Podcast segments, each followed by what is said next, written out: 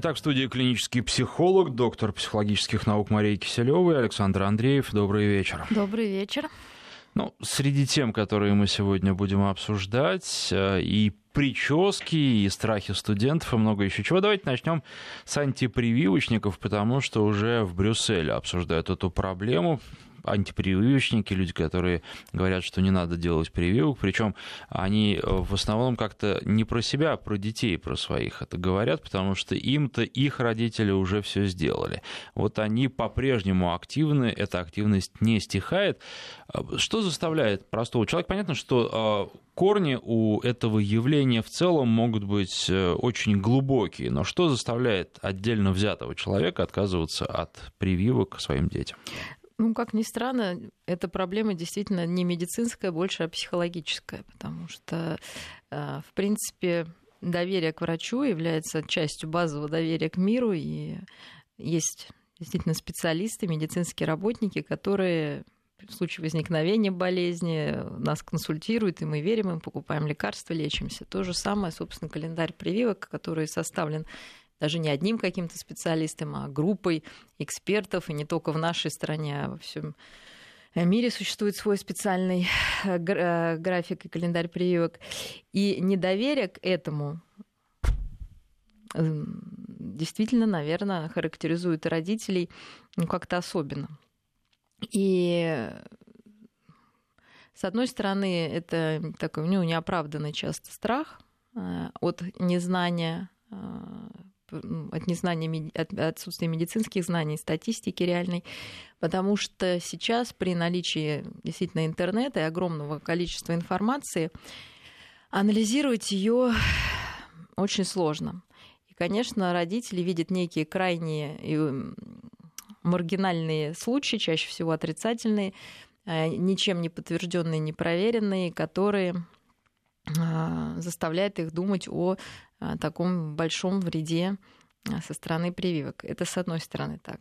С другой стороны, я сама встречалась с такими родителями, которые считают, что, ну, действительно есть некий риск прививок, и девяносто процентов родителей своим детям делают прививки, пусть рискуют, а я своему делать не буду, потому что если все прививки сделали, то мой не заболеет, потому что заболеть и заразиться не от кого. Да? То есть как-то за чужой счет хочется проехать мимо. Но жизнь такова, что никто не застрахован, к сожалению, от болезней. И отсутствие прививок уже, я просто в медицинском учреждении работаю, привело к тому, что сейчас у нас корь, уже заболевание, которое ушло в прошлое, возобновляется, полиомиелит, потому что на Украине, в принципе, не делают сейчас прививку в связи с отсутствием, да, возможности ее делать. То есть болезни очень быстро возвращаются. И эти примитивные бактерии, им как-то, знаете, все равно на нашу психологию, им важно к чему-то прицепиться. Но повторюсь, что изначально вот этот вот страх, часто неоправданный, действительно порождается неумением инф- анализировать информацию, вот этими слухами, что прививки связаны с аутизмом, с, не знаю, там, с развитием шизофрении, с онкологическими заболеваниями, но доказательств этому нет. Если мы возьмем европейские страны, вот просто у меня тоже есть опыт, детишки больные, которым здесь медицинские прививки как бы советуют не делать. В европейских странах даже медики говорят, лучше сделать прививку, да, потому что там в Европе совершенно другая эпидемиологическая обстановка, много приезжих, и риск заболеть выше, чем риск получить некое осложнение от прививки. Как с этим бороться? Как это лечится и лечится? Ну, потому что мы знаем, понимаете, что когда сейчас человек нас не хочет лечиться, вылечить это его же практически не только, невозможно. Да, это же не только прививок касается. Сейчас вот эти все ужасы вокруг ЭКО, да, что от ЭКО развивается рак головного мозга. Ну, ну вот я, честно, на вот Роспотребнадзор, я не знаю, кто там этим занимается, но люди, ну, как бы должны отвечать за то, что они пишут. Кто пускает эти домыслы? Это же не врачи говорят, а просто для красного словца навести ужас-ужас на граждан. К сожалению, читающие малообразованы, да, получается. Повторюсь, опять не умеем анализировать информацию из интернета. Общаясь с родителями детей, имеющими заболеваниями, ну, девяносто процентов они получают из интернета неадекватной информации. И врачу приходится тратить время, чтобы разубеждать, что-то доказывать, да, родителю или просто человеку, что вообще никакой связи нет.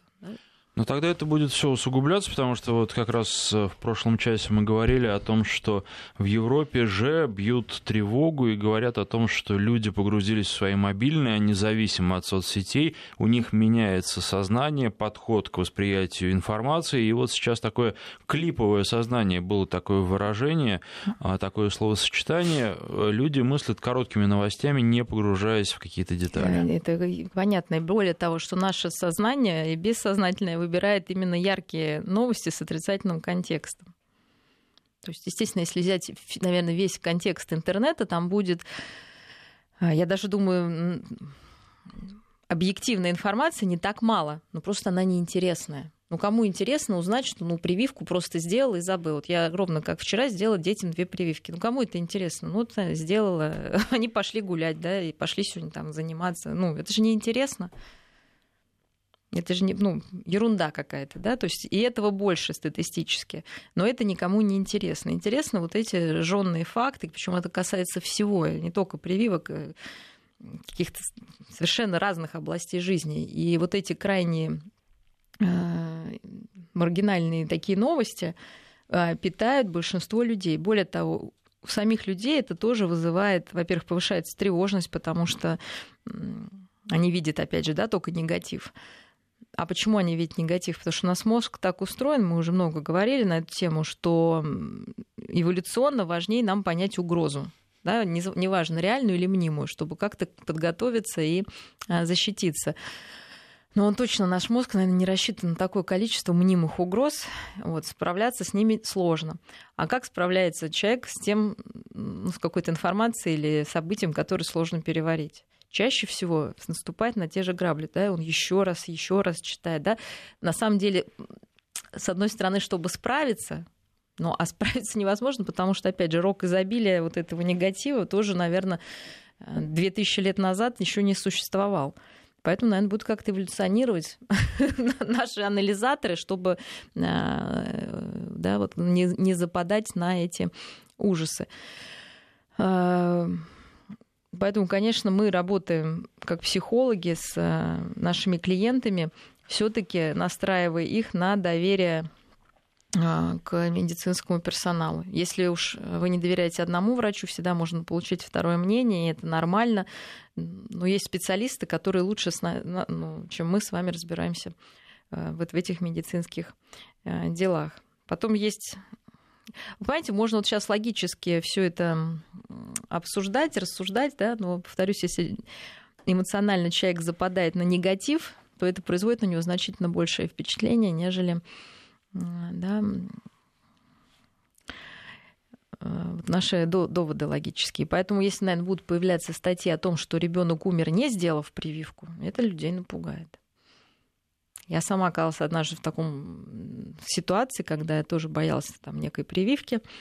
Вот, а потом, когда на отдыхе там соседний мальчик заболел этой болезнью, вот, да, начинается паника, страх, что ты это не сделал. Не... Прошел сразу. Сразу, вот просто первое, что я сделала по приезду, я сделала прививку эту, потому что, ну, по, ну, да, это под контролем, это делается в клинике, да, если какое-то осложнение, ты, по крайней мере, находишься в идеальных условиях, чтобы тебе оказали помощь. А заболеть сейчас все дети путешествуют, непонятно где какая помощь, как она будет оказана. То есть нужна вот, поэтому, контрагитация. Значит, нужна контрагитация, да, что будет с ребенком и как тяжело переносятся болезни, если не делать эти пресловутые прививки. Тогда у людей возникнет противоположный страх, и они побегут, да, вот этим заниматься. Поэтому, вот, наверное, такая рекомендация для вот этих съездов, ну, а по-другому никак. Но потом, наверное, появится что-то еще. Эта борьба, есть... борьба просто будет бесконечной. Ну... Пока человек устроен так, как он устроен, да, он живет в борьбе. Или рассказать случаи действительно вот о полиомиелите, когда еще наши дедушки, бабушки, собственно, этих прививок не имели, сколько было больных людей, ну, которые до нашего времени дожили. И какое было счастье изобрести эту вакцину. Ну, повторюсь, это страх, это такое животное чувство, да, анализаторы отключаются. Они просто отключаются, и действительно очень страшно, когда тебе говорят, вот у вас будет прививка, а после нее онкология. Где это, что, кто сказал, да, или вот сейчас ЭКО, бедные вот эти мамочки, которые сейчас там в протоколе или что, что сейчас они должны чувствовать? Хотя сейчас официально врачи заявили, что нервные клетки не чувствительны к половым гормонам. Причем здесь это вообще? Зачем вот это писать? Вот, ну, та же паника начинается. Я просто, ну, к сожалению или к счастью, вот в этом мире живу, и я вижу, как у людей начинаются паники. Паники, да, на пустом месте. Ну, то есть вот раньше, еще там, не знаю, десять лет назад, может быть, чуть больше, когда появлялись новости о том, что скоро гречка закончится, все бежали в магазин за гречкой. И за солью, да. Гречкой и исчезновением ее уже не напугаешь, да, никто нет, в это не верит. Завтра напишут про гречку, и гречку, ну, было же недавно совсем, что она будет дорожать. Также пошли, скупили. То есть это какие-то вот эти панические настроения, ну, повторюсь, да, человеку они свойственны, они понятны, но на то мы все-таки люди, да, чтобы в какой-то момент эту свою панику остановить и проанализировать. А так ли это? Почитаем статистику, любой научный журнал. Не журнал там «Здоровье в картинках», понимаете, а научный журнал, где проводится огромное количество исследований, все, как это сочетается, если это сделать так, а если не это. Все побочные эффекты расписаны сейчас подробнейшим образом, да, по частоте возникновения, все.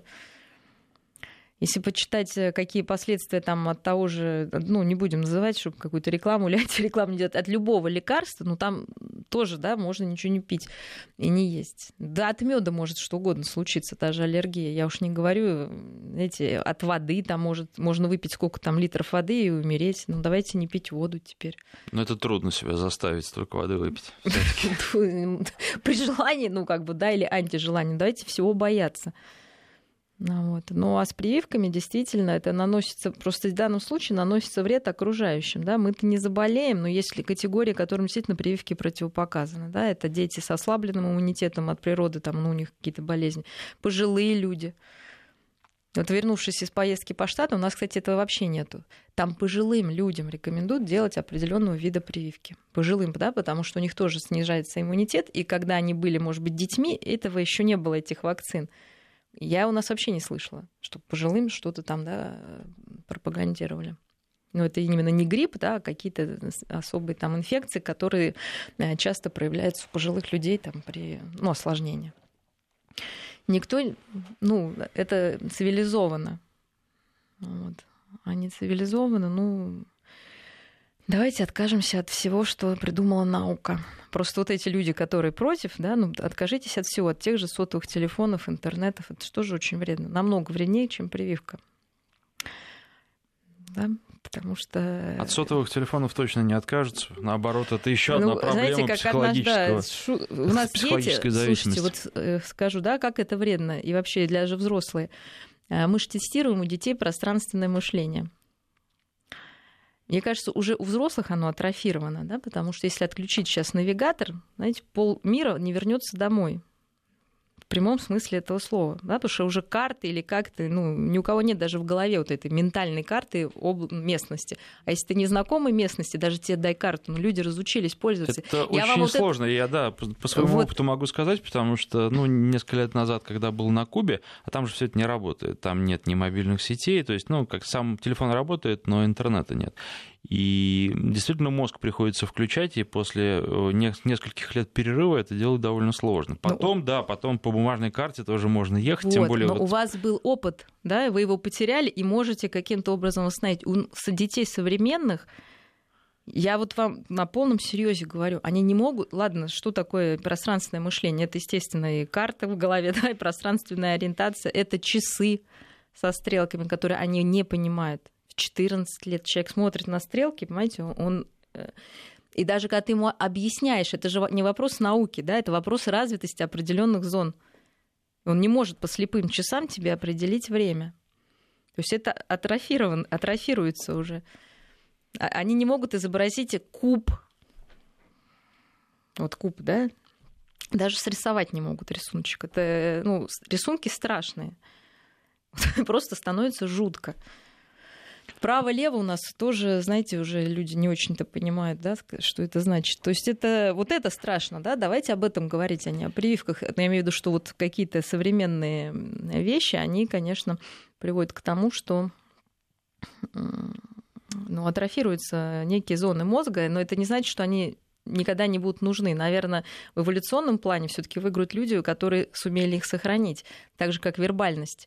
Вы говорите, клиповое мышление, оно во всем же, да, мы фразу строим, уже два-три предложения сказать, это целая проблема. Дети не могут по картинкам составить ничего, рассказ. Ну, это страшно действительно, или все-таки это просто растет, как всегда было на свете, другое поколение, новое, которое отличает, отличается от нас. Нас оно пугает, есть конфликт там, отцов и детей, широко известный, но нет, они а потом вырастут думаю, и нет, будут точно я... так же критиковать своих нет, детей, а которые думаю, будут тоже другими. Это, эти люди теряют ну, просто конкурентные преимущества, конечно. Они будут потом в какой-то роботической работе. Потому что не, ну, все равно, когда все перейдет на роботов, да, уже вся жизнь, останутся только те, кто может креативить. А для этого нужно пространственное мышление, нужно вербальное мышление. Это все нужно, да, но этим будут владеть как раз единицы. Остальные не знаю, что будут делать.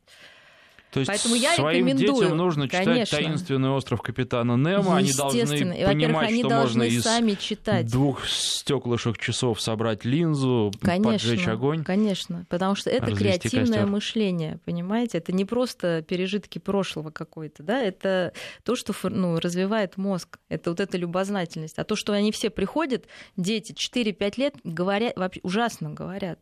Я вообще уже не знаю, что такое норма, ну, то, что я проходила в институте. Я уж не говорю, то, что я проходила в институте говорят, двадцать лет назад. Про произношение или про то, как Нет, они строят предложение? Нет, произношение. Ленин не выговаривал там сто букв, на интеллект не влияло, он написал огромное количество книг. Да? Произношение — это вообще другое. Но говорят, что это от вот, мягких всяких пюрешек, что дети да, ничего нет, не нет, жуют, слушайте, поэтому... Нет, ну Ленин, я думаю, грыз там кости, да, и, в общем-то, тоже не говорил. Это мел... Вот поверьте мне, это мелочи, да?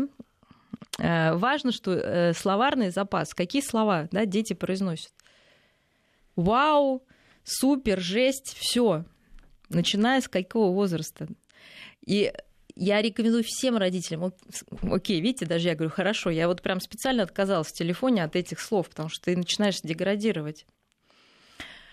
Хорошо, он сказал вам вау, отлично, там, да, супер, там, что-то а еще. А теперь переведи, а, да? Нет, а теперь пять нормальных прилагательных, да, или там наречий, или что. Взрослому, вот вам даже сейчас будет, а, а вот, все, да, все. Студенты такие приходят. Но все, человек вербален, да. Я понимаю, что зрительная кора очень важна, там, этот видеоряд, и действительно много информации можно получить из видеоряда. Это упрощает, я не спорю. Конечно, да, потому что речь линейна, да, кстати, вам нужно сколько предложений, чтобы просто описать красивый лес, да, вот это нужно там десять абзацев, там, да, или там пять, не знаю. И тут ты посмотрел, и вроде как ты понял, о чем идет речь. Но да, все равно вербальность, она очень важна. Но вербальность, она создает некую неопределенность, потому что если описывать тот же самый красивый лес, одними и теми же словами разные люди будут их читать, и каждый представлять, будет представлять конечно, свой слой. Красивый лес. Ну, этом... А если у нас есть картинка красивого леса, то все это будет штамп. По крайней мере, красивый он лес будет должен быть вот такой. Понимаете, он будет представлять. Это намного больше мыслительных операций, нежели просто увидеть, да, и дать оценку, да или нет, хорошо или плохо. Опять же, есть тенденция, мы понимаем, вряд ли мы можем ей противиться, но я, опять же, рекомендую родителям не поддаваться вот на эти объяснения, что человек будущего... Вот вообще очень интересно, какой будет человек будущего, да? Что, что он должен делать. Уже ясно, что человек будущего — это не послушный штампованный человек Советского Союза. Все, это понятно. Ну, да, может быть, должен... штампованные и послушные, но просто другие критерии абсолютно. Но, тем не менее, естественно, имеет, должен иметь свои какие-то границы и понимать, что есть правила, там, условия и так далее. Но более, конечно, с большим диапазоном, не знаю, от принятия решения ответственности. А для этого нужно уметь анализировать. Мы не учим, мы открыли детям поток вот этого, хочу сказать, плохое слово, информационной, грязной информации. Как ее расщеплять, анализировать? Не то, что дети, мы не знаем. Вот в чем, вот в чем страх, да? Вот вы пройдите по улице, вам и расскажут какие-то просто небылицы. Небылицы. И этим же пользуются, к сожалению, чаще всего недобросовестные люди, да? Что-то они рассказывают, какие-то ну, плохие вещи о ком-то там. Или... Нам приходится верить, потому что, ну как же, это ж написано. Потом как, какие там ссылки, да? Это постправда уже, да, называется. Кто-то сказал, на этого кого-то уже все сослались, кто это сказал, уже неизвестно, но все ссылаются уже на тех, кто сослался, да, на второй, а первый исчезает. Повторюсь, это дети вообще этого не понимают, да, у них вообще еще, вот, к сожалению, мышление, оно слишком примитивно, да. Ну, взрослые-то как можно на это ловиться, на эти вот прививки? Сколько случаев, скажите мне на пальцах, сколько случаев аутизма после какой прививки? Это была одна статья в Штатах, изданная в каком-то там семидесятом лохматом году, и на нее до сих пор ссылаются. Потом провело сто восемьдесят исследований, но просто их не вывели в интернет. Или они, опять же, неинтересны, потому что что читать, если все хорошо? Уже все пятьдесят раз опровергли, уже другие вакцины, и мы ссылаемся на тот э, махровый опыт. Вы еще вспомните, какие вакцины были в начале, да, там с живым белком и с живыми вот этими бактериями. Уже все поменялось. А сейчас уже и столбняк стал появляться. Ну просто неужели это не страшно, да? Ну это же жуть. Раньше люди не знали о таких болезнях врача. Сейчас у нас холера скоро придет. Там, что там у нас от этих сусликов? Чума. Можно дойти до чего угодно. Тем более, что люди мигрируют. Везде разные вот эти микроорганизмы. В Крыму там он что, и менингиты, чего хотите уже. Давайте делать вид, что это не страшно. А страшно вот укол сделать. Проверенный, да, и люди несут за это ответственность, кто, в общем-то, эту вакцину придумал и где рекомендует и делает. Поэтому анализ информации, наверное, это такая задача на настоящее и на будущее. Вы же тот, кто умеет работать с информацией. Клинический психолог, доктор психологических наук Мария Киселёва. Мы делаем перерыв на новости, после них продолжим. Альтера Парс с Марией Киселёвой. девятнадцать тридцать четыре мы продолжаем, и новости из Красноярского края. Там в школе в Сосновоборске мальчика не пускали в школу, говорили, что он должен постричься, сменить прическу, или родителям следует переводить его на домашнее обучение. В итоге все-таки родители добились того, что мальчик с той прической, которая у него была, в школу ходит. Вот здесь тоже, когда был Советский Союз, с любой прической в школу нельзя было прийти. Там все были причесаны так вот, ну, плюс-минус одинаково, и какие-то резкие отклонения не допускались. То, что сейчас можно с любой прической ходить, это с точки зрения психологии хорошо или плохо? Это св- Я не знаю, свобода но еще для мой детей? Папа или... ходил с длинными волосами в девятом-десятом классе. То есть желание не, не быть как все у любого подростка в любом времени, она, наверное, присутствует. И чем больше запретов, тем это желание выше. Но вот, опять же, проблема не быть как все можно, выделяясь умом, сообразительностью, конечно. Но вы для этого нужно отец прикладывать ну, усилия. Для того, чтобы отрастить волосы, ну, наверное, тоже какие-то усилия надо прикладывать, но гораздо меньше. Ну, с одной стороны, естественно, это только такая борьба с ветряными мельницами, да, а не с собой а, при каком-то нестандартном виде. Но, тем не менее, мы понимаем, что такое подросток. Да, это человек, который ищет себя, и он хочет понять, чем он отличается от других. Конечно, самые глубокие изменения, самая э, такая глубинная история личности — это твои поступки, именно знания, достижения. Все это ясно. Ну, на, ну это... процесс, да, ты не можешь вот одновременно, ну, как-то быстро всего этого достичь, потом ты можешь, ребенок даже может не знать вообще, в чем он хочет больше самовыразиться, если мы говорим о его поступках или каких-то там победах в олимпиадах. А все начинается с внешнего, да, это такой поиск себя абсолютно закономерный, нормальный, очень понятный, это с одной стороны. С другой стороны, это некая идентификация такая, знаете, поверхностная, но тем не менее с какой-то группой. В данном случае про этого мальчика это с футболистом, да, который для него является героем. Да? Прекрасный там футболист, может, мы, мы там россияне не очень там его любим, но для вот этого конкретного молодого человека он некий кумир, он хочет быть на него похожим, пусть хотя бы изначально внешне. Потом мы можем с него что-то требовать внутренне. Но к этому нужно относиться с пониманием. Потому что когда мы начинаем ругать за это, да, запрещать, мы еще сильнее делаем подростка в своих глазах ничтожным, да, потому что он слабым себе кажется.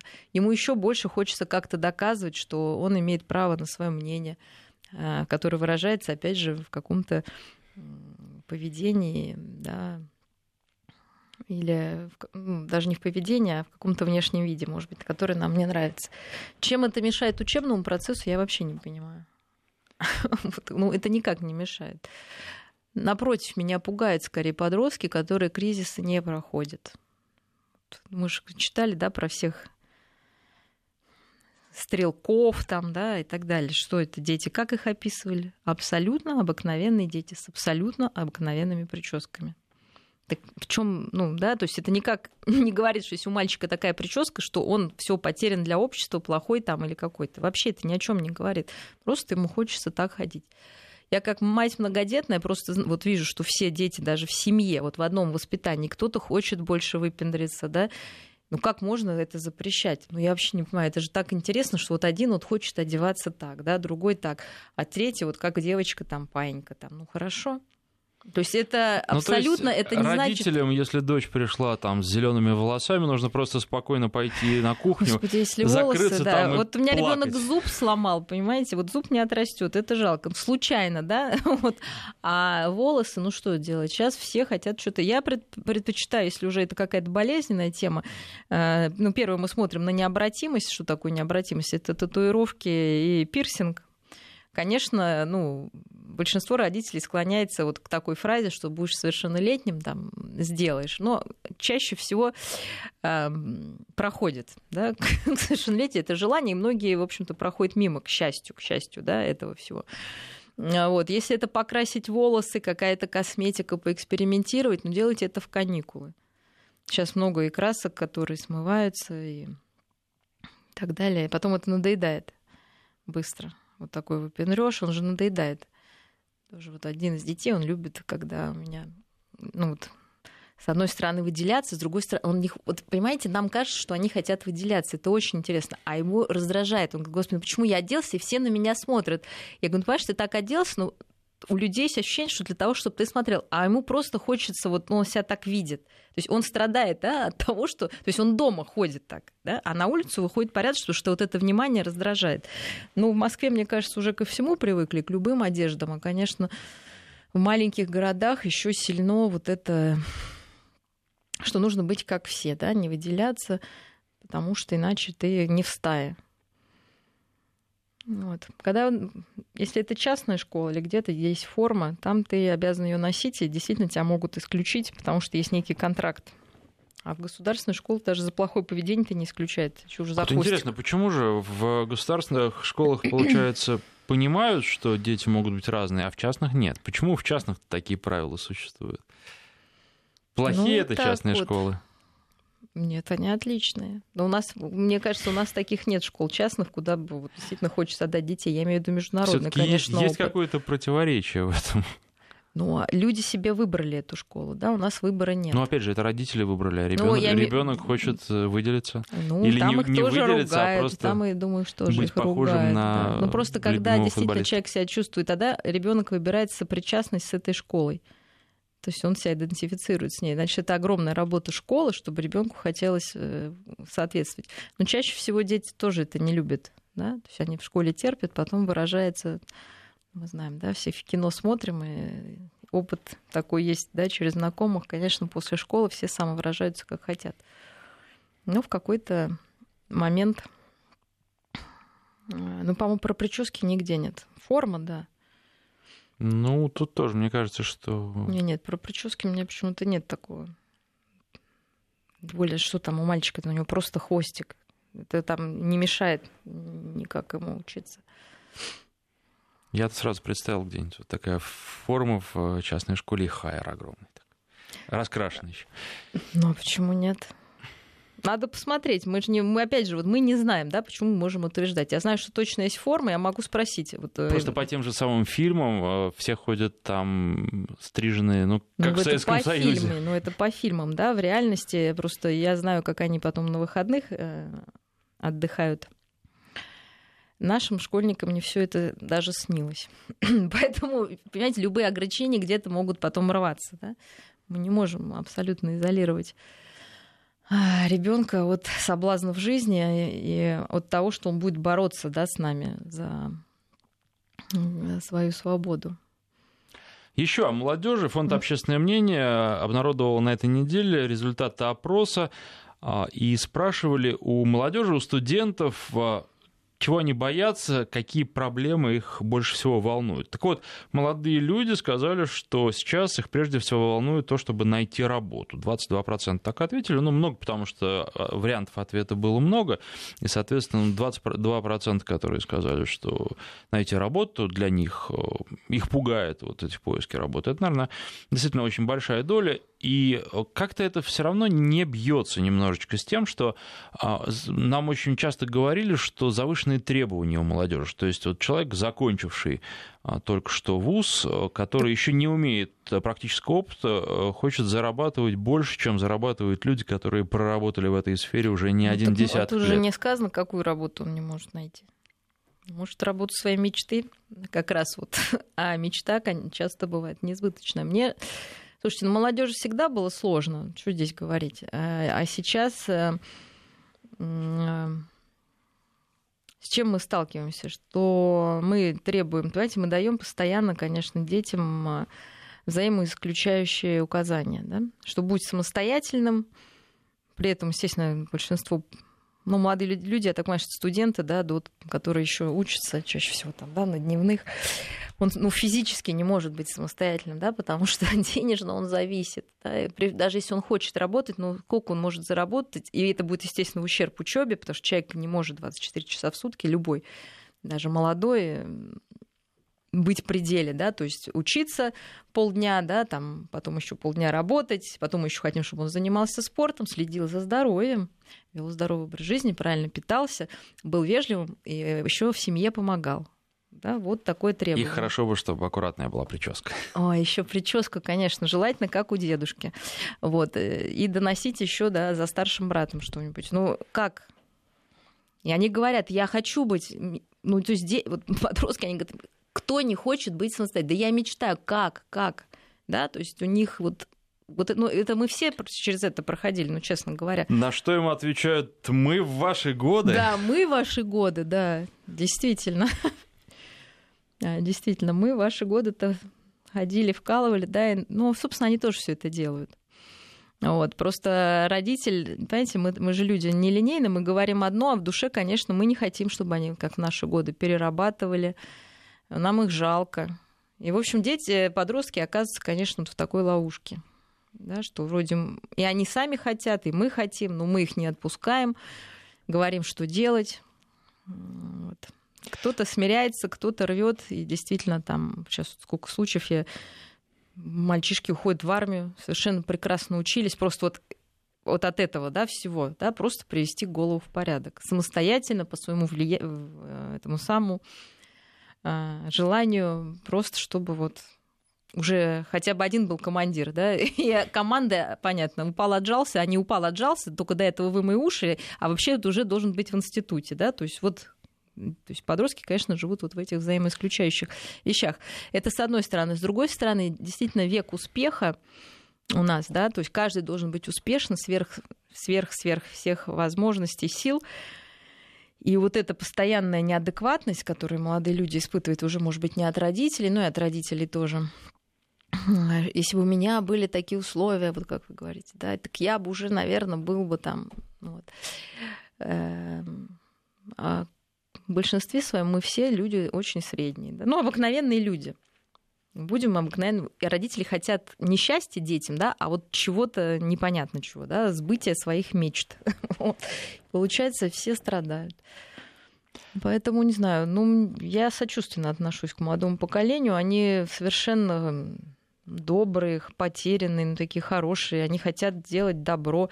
Почему Но они же не легко... умеют пользоваться картами бумажными, они только по навигатору. Не все. Не все. Многие, кстати, идут в протест сейчас, ходят в походы специально. Какое-то выживание сейчас модно. Почему? Вы посмотрите, в чем сейчас мода-то. Мода вот как раз уйти куда-то, да, где-то ночевать, там как-то даже... Я сейчас не скажу точно название, прям буквально на днях мне рассказывали. За грибами они ходят. То есть сейчас совершенно разные увлечения. У молодежи именно в протест вот этого... К истокам тоже возвращаются. Конечно, да. Потому что им тоже хочется отличаться. Понимаете? Вот в чем дело-то. То есть если все сейчас вот... Сейчас молодежь, кстати, даже машины не хочет покупать, автомобили. Они либо на велосипеде, пешком, то есть общественный транспорт. То есть... Ну, я говорю, конечно, про Но Москву. Это так как уход от ответственности очень часто трактуется. Это в Японии, кстати, очень распространено. Ну, и в Нью-Йорке то же самое. Но это не уход от ответственности. Так просто... То есть они думают все-таки своей головой уже, да, что это неудобно в городе Москве. Ну, где ты припаркуешься для начала? Ну, я, например, как ну, old school, буду биться и искать, да, свое место под солнцем. Продолжая а эту тему, говорят, дети это тоже неудобно. А? Без них проще. Ну, дети нет. Дети это вообще... Ну, а почему, почему нет-то? Нет, нет, вот я в Японии вам точно так же. Они от машин отказываются и от детей. Да, неудобно. Но дети, к счастью, это там больше инстинкта, нежели в автомобиле. Потому что наличие детей — это не личная, не индивидуальная потребность, а общинная, родовая. Поэтому все равно рожать будут, не волнуйтесь. А от автомобилей могут отказаться, потому что в плане, опять же, общественном это хорошо. То есть у нас разные потребности, да, есть, и внутри человека в том числе. То есть у нас есть общественное для продолжения рода, да, общины, общинные какие-то потребности, а есть личностные. С точки зрения личности, ну, незрелой тем более, да, дети — это плохо. Это тяжело. Но человек не единый своей, как бы, да, желанием и потребностью живет, да, есть еще другие потребности. Инстинкты еще есть. Ну, конечно, а куда деваться-то? Еще один опрос Фонда «Общественное мнение». Почти девяносто процентов россиян говорят, что не планируют брать кредит в течение ближайшего года. Это с психологией связано. Уже попробовали, обожглись с тем, что уже достаточно и больше не хотят, или с какими-то другими причинами? Ну, если дальше прочитать вот эту заметку, да, окажется, что там восемьдесят процентов уже с кредитами, да, то есть вот эти восемьдесят, они второй кредит брать, скорее всего, не будут, да, двадцать, которые не брали, еще готово. Конечно, психология, да, что такое кредит, это когда ты можешь сейчас иметь и жить, да, этим, ну, постепенно, в общем-то, расплачиваясь за, ну, за то, что тебе нужно. Это не хорошо, не плохо. Это, то есть, по мне даже это хорошо, если человек не становится кредитным наркоманом. Да? Как любая зависимость, то есть, если человек постоянно живет кредит, это плохо. Да? Но если действительно он хочет купить квартиру, или, там, не знаю, машину, или какое-то путешествие сейчас здесь, и это одноразово, и он абсолютно э, имеет финансовую историю позитивную, то есть, понимаете, кредит — это все-таки про способность выдерживать вот эту тревожность. Да? То есть, если человек с огромным таким, знаете, базовым чувством вины, с тревожностью, с неверием в себя, ему очень сложно. Да? С другой стороны, есть, наоборот, такие, которые без... без совести, да, им, наверное, проще брать кредиты, но они им вязнут, но им труднее отдавать, да, то есть они в этом вязнут, это тоже проблема. Но в основном, не знаю, мне кажется, каждый человек в своей жизни какой-то кредит брал уже, ну, я имею в виду, там, кто лет двадцать прожил в рыночной экономике в той или иной степени. Ну, есть убежденные противники, они часто пишут нам, говорят, что кредиты никогда, ни ну, в коем пусть случае. Пусть не берут, ну, ради бога. В общем-то, это не противопоказано. С психологической точки зрения иногда разные бывают ситуации. Тебе действительно нужно сейчас что-то, а возможность расплатиться будет позже. Вообще всегда нужно, наверное, см- смотреть, будет ли такая возможность потом, и насколько тебе это надо будет все. То есть если сейчас ты не можешь завести детей, не знаю, семью, комфортно жить только потому, что хочешь накопить на квартиру, которую ты купишь, когда все это будет делать поздно, я думаю, безусловно, надо расширяться, да, за счет кредита. А если ты без этого можешь сейчас жить и потом жить, и вообще это несущественно, наверное, кредит не стоит брать. Ну, просто потому что без этого можно обойтись. Ну и плюс, естественно, есть финансовая грамотность. Там, да, не должно быть выплат больше, чем какой-то процент от зарплаты. Но, наверное, это уже финансовые э, какие-то консультанты могут рассказать. Ну, безопасную вот эту, безопасность в этой сфере. Вот так. Все, что касается кредитов. В общем, с кредитами все достаточно просто. Коллективные страхи — это еще mm-hmm. одна тема, которая на этой неделе обсуждалась, и эксперты Международной дисциплинарной конференции «Фобии и фольклор» выявили некоторые подобные коллективные страхи. Стираются границы между живым и неживым. С одной стороны, это классические страхи перед технологиями, с другой еще один виток развития неправды, но уже не столько в пространстве идеологическом, сколько в пространстве рекреационном, говорят они. Ну, то есть вот боятся пришествия роботов и тому подобное. И причем это массово. С другой стороны, все хотят ездить с помощью автопилота. Его вот в ближайшее время не будет, но все хотят. Ну, уже очень есть. Многие. Ну, есть. Как да, сказал да, один да. человек, который ездил, и я говорю, как... я бы не смогла, например, да, довериться. Я говорю, как же ты ездил? Он говорит, я просто сел и решил читать книгу. Да, потому что вот так сидеть и смотреть, как за тебя ведут, это, да, все-таки мы еще, видите, не готовы. Действительно, есть такие специфические коллективные страхи, как, что самое интересное, когда я еще проходила практику в психиатрической клинике, нам говорили, что для каждого времени вот в психозах бред тоже имеет, ну, специфику времени. Да? То есть если при Советском Союзе в определенное время это было ка гэ бэ, конечно, за всеми следило, Пси, ну, людьми с шизофреническими отклонениями. Здесь, кстати, хороший приводится пример, как все боялись ядерной войны, дети в том числе. Ну, Я вот, помню, вот, кстати, это и, и пишут, что в Штатах то же самое было. Конечно, в фильмах это показано, да, какой там бред был. Но также боялись, да, вот этой слежки, потом пришествия инопланетян боялись, да, вот этой войны. И действительно, каждый раз, когда там в мое время нужно было загадывать желание, миру мира, это было первое, вот абсолютно искреннее желание, потому что а, военная такая история была. В нашей стране, я думаю, бессознательно, конечно, боязнь голода, да, потому что вот это все, что вот детей не прокормим, да, вот, ну, вот постоянно тема еды, та же гречка, та же соль, достаточно специфическая, вот это каких-то, опять же, боязнь финансовых институтов, да, вот это неверие, что поэтому люди предпочитают у себя дома все хранить, там банки не обращаются. Где-то эти страхи оправданы, как любой страх, а где-то они преувеличены. Пришествие роботов действительно... Ну, для чего нам нужен страх и тревога? Чтобы подготовиться и, в общем-то, минимизировать риски. Действительно, наверное, в этом есть риск, потому что любой... Если человек-то не вечен, несовершенен, да, то, собственно, механизм тоже может сломаться, и как его регулировать, непонятно. Да? Поэтому... Разработчики должны придумать какие-то системы отключения, да, перехода. Ну, сейчас вот даже самолеты, да, мы знаем, на этом автопилоте автокатастрофы были, авиакатастрофы были. Поэтому страхи-то, они имеют основания, да, под собой. Вопрос, чтобы это не приходило в панику и до маразма, да, что отменить вот роботов, там, те же, вот я говорю, прививки, там, давайте отменим медицинские технологии развития. Что у нас сейчас такое? Если не дано, то и не надо, да, ну, Ну, странные, да, какие-то формулировки, тоже какие-то мракобесные. То есть, естественно, прогресс будет идти.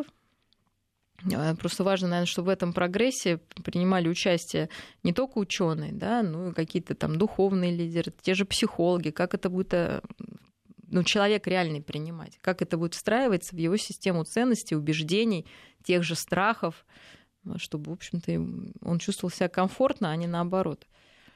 Потому что весь, весь прогресс делает нашу жизнь комфортной. Но количество депрессий, тревожных людей, оно растет, да? То есть получается, что мы как бы хотим сделать лучше, а по факту психологическое состояние ухудшается. Вот если бы об этом кто-то думал, я думаю, что было бы не так страшно. Почему нам так страшно? А может быть, у молодежи вот это поверхностное мышление, короткие новости и все остальное, это как раз попытка избежать защиты. Глубины и защиты тоже? Ну, да? Тоже в какой-то степени защита. Но, опять же, мы должны... Понимаете, защита — это не значит... То есть, значит, мы реальность воспринимаем искаженно. Да, защита для чего нужна? Чтобы тебя реальность не задавила. Но реальность, она идет все равно своей дорогой. Поэтому защита защитами, но мы должны анализировать, зачем нам, от чего мы защищаемся. От того, что все сложно в мире? Ну, так, да, ну сложно. В том-то все и дело. И просто думать, что там вау или жесть, да, это две категории существования человека, наверное, неверно. Ну, есть несколько смайликов, которые выражают уже все эмоции, да. да. Других эмоций просто уже нет. Ну, они тоже пополняют, видите, свою этот самый коллекцию. Можно даже, наверное, там разнообразить хотя бы и этим эмоциям дать название человеческое. Ну что ж, наше время подошло к концу. В студии была клинический психолог, доктор психологических наук Мария Киселёва. Спасибо. До свидания. Альтера Парс с Марией Киселёвой.